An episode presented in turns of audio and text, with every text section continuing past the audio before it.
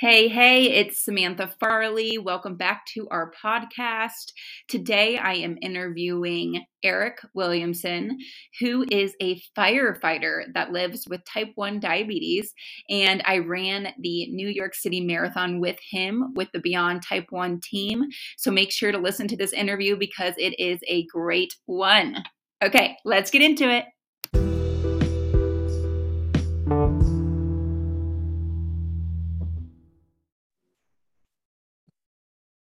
Hey everyone, this is Samantha Farley with Type 1 Tribe, an interview series with T1D leaders all across the world. Today, our guest is Eric Williamson, a firefighter with Type 1 diabetes. Thanks so much for being here, Eric. Hey, thanks for having me. So, tell us a little bit about you. Where are you from? Where do you live now? So, uh, born and raised in California. I currently live in Rocklin, California, which is a suburb of Sacramento, probably about 20 minutes east um, kind of like in the Sierra foothills a little bit as you start to go up towards like Auburn, up to Truckee in that area. Um, been here for basically 36 years. So grew up in the Central Valley my entire life. That's awesome. And you stuck with it. yeah, it, you know, it, it's home. I, I work in Elk Grove, which is a suburb of Sacramento, about 15 miles south of Sacramento. So yeah, my my home base is the Central Valley. That's awesome. So I know you have type 1 diabetes. So yes. tell us a little bit about your diagnosis story. So August 14th, 2015 was, I like to say it was the best day and worst day of my, of my life. Mm-hmm. Um, it was the best day because it answered a bunch of questions of what was going on with me, both physically and mentally. And then it was also kind of a tragic day because I realized, oh, I have an incurable disease that will be with me for the rest of my life as of right now. Um, but there were there was a lot of positive things that came out of it. Um, so when I look back on it, I had all the classic signs and symptoms: thirst, hunger, uh, urination, weight loss. Um, and I probably had those for about 12 to 18 months whenever you look back on the history leading up to it. Um, so when I got diagnosed, they were trying to ask, well, tell us about your last three months. And I was like, I've been feeling this way for a long time. And they're like, oh, so they, they had a hard time trying to figure out like when I actually became type 1 diabetic. Um, so a lot of it just became one of those things of like, well, we don't know when it happened, we don't know why it happened, but there's a lot of good tools to manage it. So we're gonna we're gonna offer you those tools to take care of yourself. That's insane that it was that long. So you probably just got diagnosed, but it was a slow progress. Yeah. So um, so my A1C at time of diagnosis, I, I'm going to bet it's the highest you're ever going to hear on this podcast was 19.7. That's pretty high. So their good. their direct quote was, "We don't know how you're not in DKA, and we don't know how you're not in a coma in the ICU right now."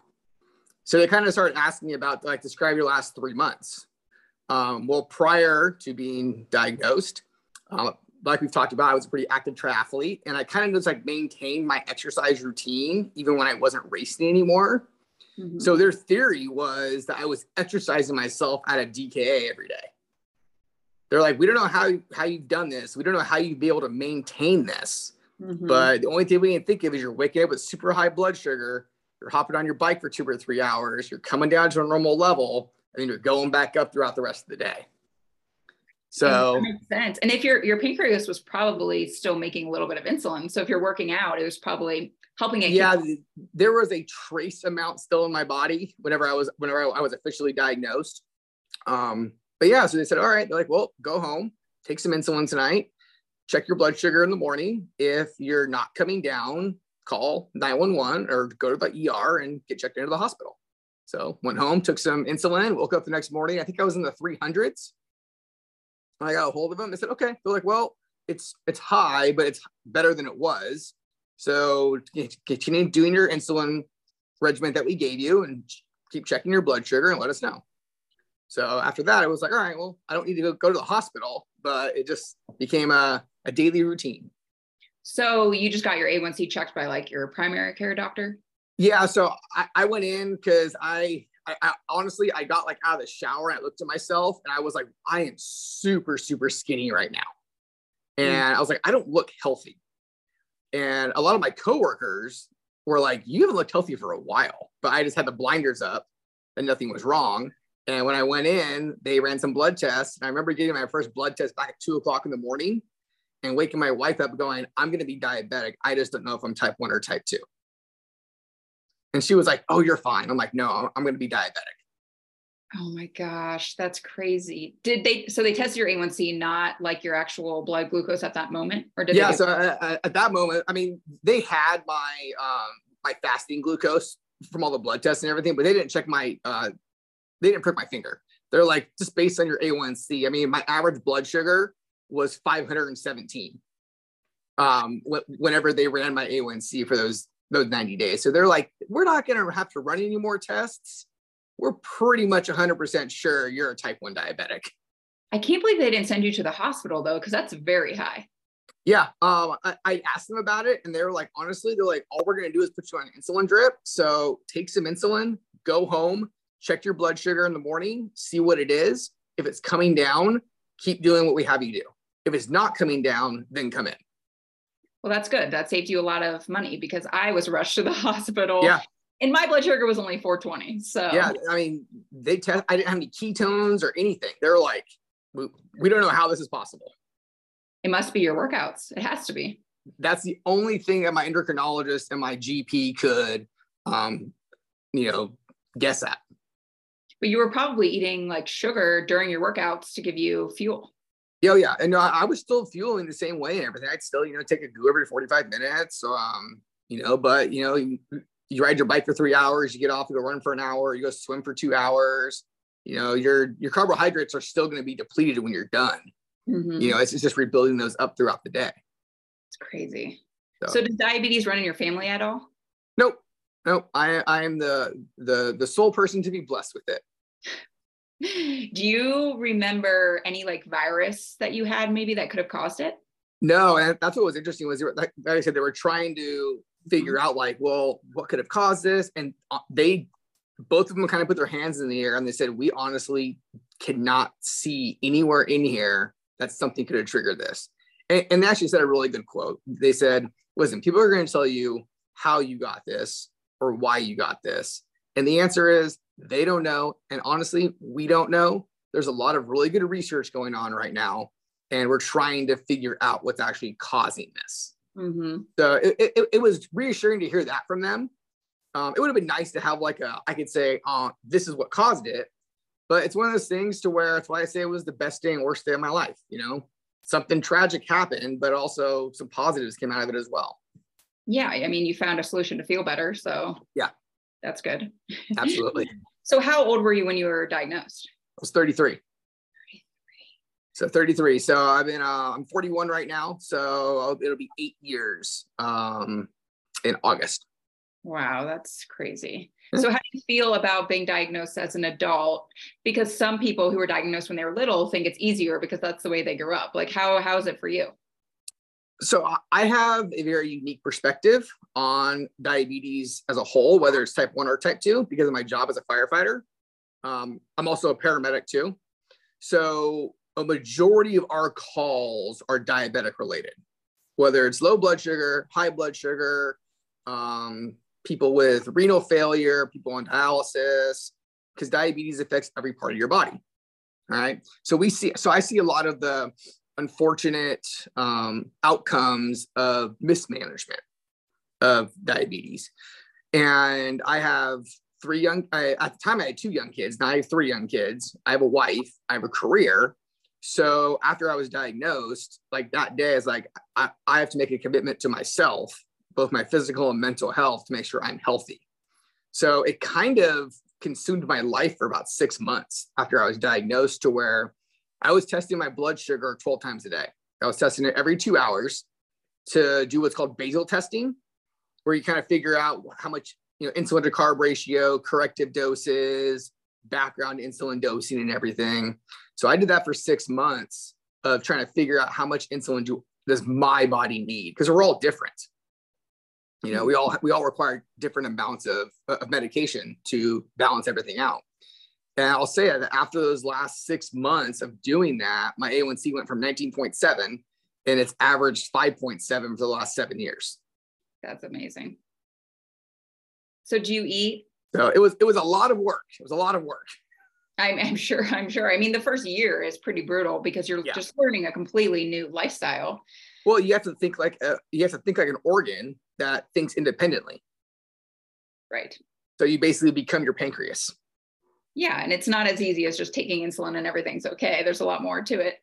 No, there, there's every day is different. There's highs, there's lows. Um, what I like to tell people, whether they have diabetes or not, is you can't change the past, but you can learn from it. You can apply it to the present and then move on to the future. Mm-hmm. And realize you're going to have bad days, you're going to have good days.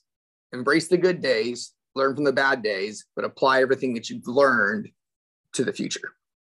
Absolutely. So do you try to eat low carb or keto or um it's it's hit or miss. Uh, I will definitely say, even prior to being diagnosed, my wife and I ate a pretty well balanced diet. You know, a lot of lean meats, uh, vegetables, and stuff. With the one thing I do a lot um, since diagnosis is I weigh my food. Mm. So if I am going to have carbohydrates, you know, I'll, I'll get the food scale out. I'm going to have rice. I'll weigh out my rice. If I'm going to have, you know, pasta, I'll, weigh out, I'll weigh out some pasta.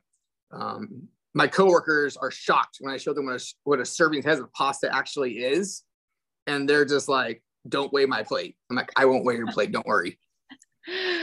those are, and those so, are two sneaky foods. Like they'll hit yeah. you way later. Yeah, I, I, absolutely. You know, um, my kids and my kids and we love making homemade pizza. And I've, I've really like dialed in what our homemade pizza carbs are, like how to extend my dose over, you know, a four hour period. So where I'm not getting these crazy spikes. Mm-hmm. So it's interesting the stuff you learn about yourself and how foods affect your body. Yeah, absolutely. It is cool. It's very cool. It's it's very interesting. It's it's, it's like a daily science experiment. Yeah. so you mentioned being a firefighter. Yep. How, how long have you been a firefighter?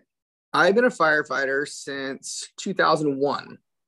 So wow. I've been in the fire service for 20 years. I started when I was 19 um, as a volunteer, and I've been with my current department since 2004. Um, and I've been a captain since 2015. Ironically, I promoted to captain the same year I was diagnosed. Wow. Oh my gosh. So, yeah. So how was that transition, especially since you were a firefighter before and now after? Yeah. What's so the difference? Probably the biggest difference is um, they really want to see like how your management is. So after I was diagnosed, um, I was pulled from the line and I was put into the office for six months. And during that time, I was working with our Ahmed doctors, and it was a lot. It was showing them data. It was showing them my, you know, my daily food log, showing them my daily glucose check, showing them my A1Cs, showing them my at the time Dexcom data and my Tandem and all that stuff. So really, it was showing us like how well can you manage this. Um, and like I said, it, during that six months when I was in the office was when I was doing all the basal testing and everything, and they saw my levels drop from 19.7 down to 5.7 and it, and it maintained that. And that's really what they wanted to see was how well are you managing this condition? Yeah. So after six after six months they said all right go back to the fire engine. I said thank you. That's awesome. So do you have to continue to update them with these numbers to make sure you're no. fine? Nope nope it, it, it's completely now kind of more of a um i guess self-reporting uh, mm. we still have annual physicals every year with the department and stuff. And every time I go in, I have to talk to the nurse. Like, yep, I'm type 1 diabetic. Here's what I do. Here's the technology I use. They do blood tests. I see what my A1C is. And they just say, you are doing better than some of your coworkers. So have a good day. Seriously, though. Um, I was like, 5.7, that's a good number. Yeah. Getting hired's a little bit different in the fire service. If you are a type 1 diabetic, there's a few more hoops you have to jump through. Um, but it's still they really just want to see management. So when I talk to people who are interested in the fire service, whether it's parents, kids, teenagers, adults, I always tell them like start collecting data. You know, make sure you're going, make sure you're getting your A1C done every 90 days. Make sure you're going to your endocrinologist appointments and your GP appointments, and you're going to retina and all that stuff. So if you go in and talk to a doctor, you can say, "Here's my packet." here's everything I've done for the last two years. Because it's really what they want to see is how well are you taking care of yourself. Yeah, absolutely. Wow, that's that's fascinating. And then you so you also mentioned that your a lot of your I don't know, your patients, is that what you call them? They're also diabetic. So does that help since you are also one, like to help when you get that call going in and knowing what to do? It it definitely gives me a different perspective and gives me more empathy for them mm-hmm. because I have that perspective to be like, hey, like what's going on? Let's talk. Um, you know, how your A1Cs, how's this? You know, are you checking your blood sugar? Are you taking your insulin? Are you taking your metformin?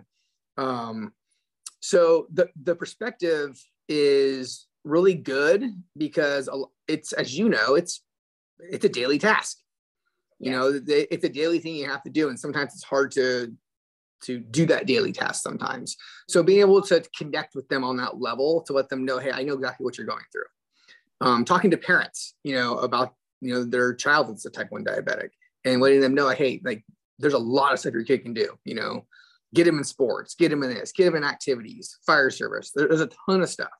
So th- I think my level of empathy greatly increased for our mm-hmm. patients after I was diagnosed. Yeah, I bet. And I mean, even if you had an emergency and you had to go, like, you know, now to look for a CGM or whatever, where you might not have known that before. It, it, it is funny because uh, we'll go on calls and people are like, Eric, what's this? I'm like, that's just our insulin pump. Just disconnect it or it's like, hey, what's this right here? Or, or we'll grab their phone and okay, hold on. Okay, they're okay. So right here it's showing they've been trending low for the last like, you know, a couple hours and stuff. And we have all our tools to check blood sugars and everything. And we have our tools to treat low blood sugar and even mm-hmm. high blood sugar as well. So we'll use our tools as our diagnostic tools, but a lot of times we'll use the stuff they're using because they know themselves best right. um, to kind of ascertain what's actually going on. Wow, that's really cool. So, what would you say is like the hardest part for you being a firefighter at work with diabetes? Um, I would say for myself, I think it would have to kind of just come down to is just it, it's really just monitoring and managing. That's one of the advantages to Dexcom and uh, honestly Tandem. Those are the two products that I use because they because they talk back and forth.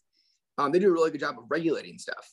Mm-hmm. Um, the biggest thing really is like trying to find time. Like if, I, if I'm on a long fire for multiple hours, you know, I carry, my, I call it my go bag, but it's actually a pocket of my, my gear that has like some goo, some fast action carbohydrates.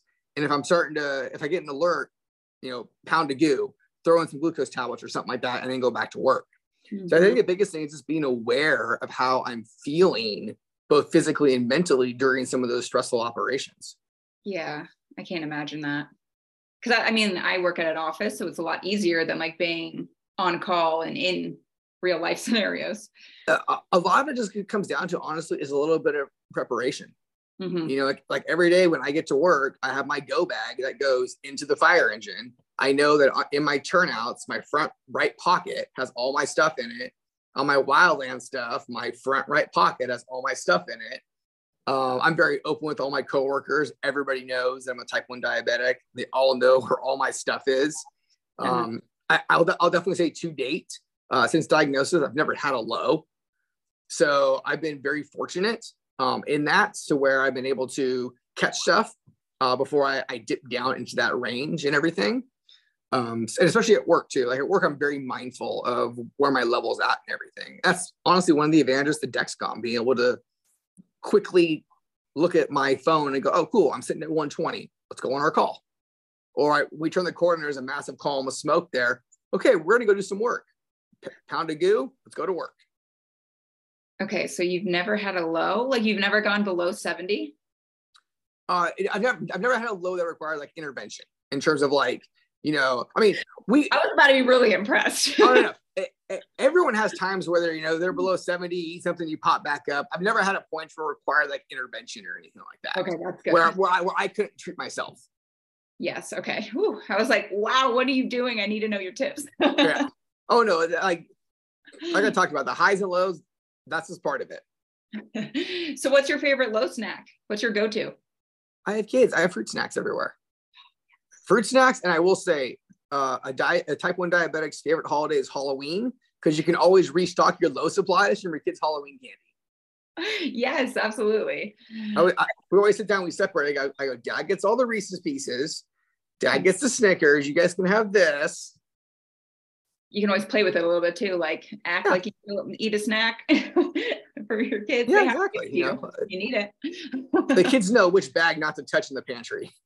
exactly. Yeah, exactly. So, what would you say, kind of switching gears from the negative side of diabetes? Like, what's your favorite thing about diabetes, or what positive things have came out of it for you?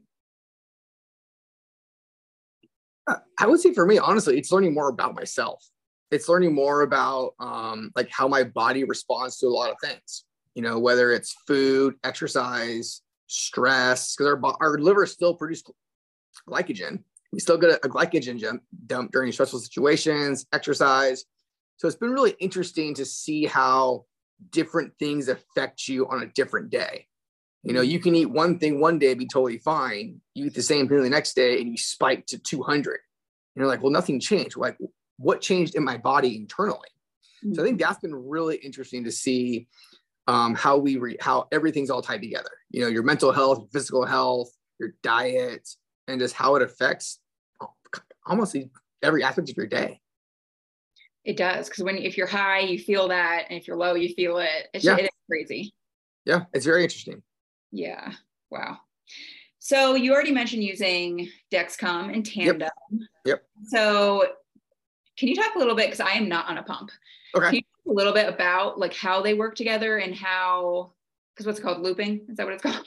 Yeah. Well, so well, Tidepool just got FDA approved for, for a closed loop system. It's the first like quote unquote like independent party to, to do that. Um, I've been on Tandem and Dexcom. Uh, I basically got those about six weeks after I was diagnosed. So I've been on those exclusively the entire time, and I love them. Like they've been key to my management.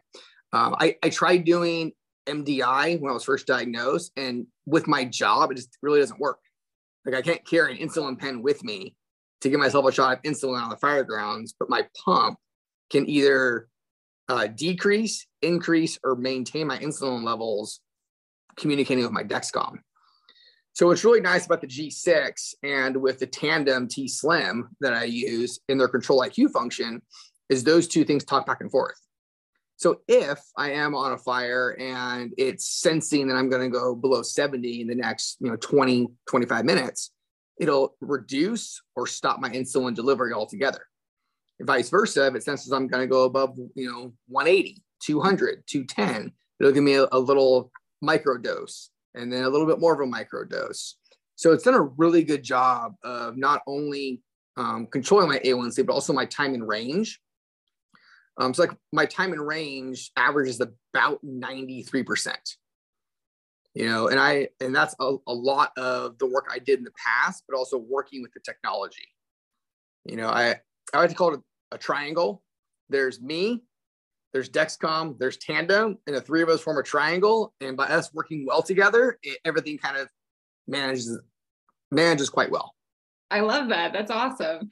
Know. I know I'm considering a pump for that reason because it's so nice that it does things automatically for you versus me if I'm high, I'm like running to find my pen. You know, what I like about the tandem too is they have several different modes. So like there's exercise mode. You know, so you can turn that on and it's going to reduce the amount of insulin you get uh, just just it's it's preset, so it's set for a certain algorithm. Um, what I did during that basal testing time, I figured out all my basal rates throughout the entire day. So on the tandem, you can set what are called personal profiles to change the amount of insulin you get at different points of the day. So on my pump, it changes nine times in a 24 hour period based on you know time of day all that stuff so mm-hmm. what i did was i created a second profile which is strictly a run profile. So when i know i'm going to go on a long run 90 two hours two and a half hours i'll piggyback the exercise mode and my run profile together to even get a, a more of a reduction in my insulin that i get. And i've since i i figured that out it's been like pretty stable across the board. Interesting. Okay, that's a good transition into the marathon because I wanted to talk about obviously we both ran the New York City Marathon. Yeah. and running obviously and or any type of cardio is challenging sometimes with mm-hmm. diabetes. Mm-hmm. So how was the marathon for you and did you have to did you ever drop pretty low or tell us about that? So the marathon, I will say um I've been actively running and racing for about 20 years. Um, New York City was my seventh marathon. It was the hardest marathon I've ever. It was the hardest race I've ever ran, and it's my second marathon with uh, diabetes. I ran the California International Marathon in 2021. Uh, prior to that, had no problems. This race was just different, and I don't know if it was the conditions of the temperature, the humidity. I will say the course was more challenging than I thought it was going to be. Mm-hmm. Um, so it was, it was, a very interesting day in terms of how I think a lot of people performed. I mean, I, I went in with two personal goals, and by mile eight, I knew I wasn't hitting either one of them. And I was like, you know what? I just need to walk and like mentally and emotionally reprocess and remember why I'm here. And I'm not here for me, I'm here for a much bigger reason to show mm-hmm. the world what we can do and how we can live beyond. Mm-hmm. And by mile 10, I said, if I don't start running now, I'm not going to finish this race. So I said, so I said, my new goal is to run to the aid station. I'm going to run to the aid station. I'm going to drink some water. I'm going to hydrate, talk to a few people. When I exit the aid station, I'm going to run to the next aid station. I love it. So that was kind of the mindset after about mile 10 was let's just, let's enjoy this moment. Because it was, it was a super cool event. Mm-hmm. It was super cool to meet all of you and represent what we were representing. It was it was it was the most humbling experience and humbling race I've ever done. Um, but my glucose for that day was kind of a roller coaster. Like if I look back at my data, it was kind of I started like mid, like probably around like 150 um, in the morning, and then it was just this roller coaster. It was just up and down, up and down throughout the whole race. And I don't know if it was the temperature, the humidity, um, the emotion, the stress. It was it was an interesting glucose profile when I finished. It happens. You finish yeah. though. That's all that matters. Yeah, yeah you know what? And, and, we all finished, and it doesn't matter if you were three hours or six hours. The important part is crossing that finish line and feeling the accomplishment. I know. I'm so happy everyone finished. It was so great. yeah, it, it, it was super cool. It was super cool. Yeah, that's awesome. So kind of to end it here, do you have any tips, comments, advice for anybody that's newly diagnosed? I think a couple things that I've learned over my seven and a half, almost eight years of having this um, this condition. Uh, it is a physical um, condition. It's also a mental uh, condition too. Like there's a lot of mental health aspects of diabetes, and there's a lot of really good tools to help you both physically and mentally. You know, like I I go to counseling. And one thing we, we've talked about is my diabetes diagnosis and how much it changed my life. You know, we, we talked a lot about my life pre diabetes and post diabetes and how different those are. And it's okay to go talk to someone about that because it is, it's a life changing event. Um, and one of the big things that I've really taken out of um, talking to people about different aspects of it is that diabetes doesn't define you you know whether it's type 1 or type 2 it's what you do with diabetes that, that defines you mm-hmm. you know and that's kind of the mindset that i have now and my outlook for the future is yes this is part of me it'll be part of me my entire life but this is who i am this is what i'm going to do with it you know and for myself i work in the fire service mm-hmm. i i go out and i talk to people and i try and i educate them and hopefully encourage them and have empathy for them and let them know you know you can live beyond. You can do whatever you want to do. You know, mm-hmm. the only limitation you have is limitations you set on yourself. Yeah. I love it. That was that was perfect advice. I completely agree. And I totally agree with the therapy.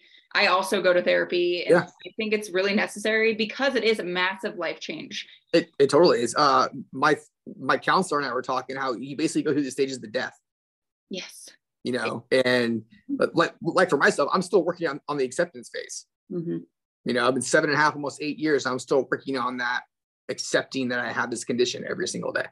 Yep, me too. I I think it gets harder, at least for me. It gets harder when you're around people who don't have it, because then it's a little bit, it's more challenging to accept it. But I, that's why I love doing the marathon with all of you because it's easier to accept it when you're around people who understand. It's it's always that little um that little like thought in the back of your head, like I have to think a little bit more than the average person. I have to I have to look at that plate of food and run run a real quick math equation through my head before I eat that. Yep. You know, so and that's kind of where that. Uh, I mean, I think they say the average diabetic makes 180 extra decisions a day than the average person. And if you think about it, it's it's true. You know, we look at we look at life differently. Yes. And so that's why it's okay to go talk to somebody about it. Awesome. Uh, it was the best thing I did. It was yeah. the best thing for me, my wife, my kids, everything. I agree. Yeah.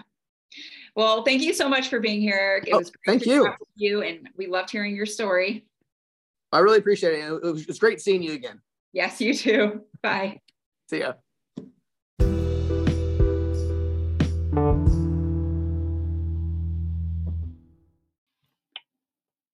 Eric is awesome, isn't he? Make sure to go follow Eric at Eric Williamson 522 on Instagram. And would you like a gift on your Diaversary? Yes, a free gift on your type 1 diabetes Diaversary. Type 1 Tribe sends free gifts to everyone on their Diaversary all you have to do is go to type1tribe.com and enter your information at the Diaversary pop up. It will ask for your name, it will ask for your email, and of course, the date of your Diaversary, and you can expect a free gift from us. Thanks so much for tuning in. We will see you guys next week on our next episode. Bye.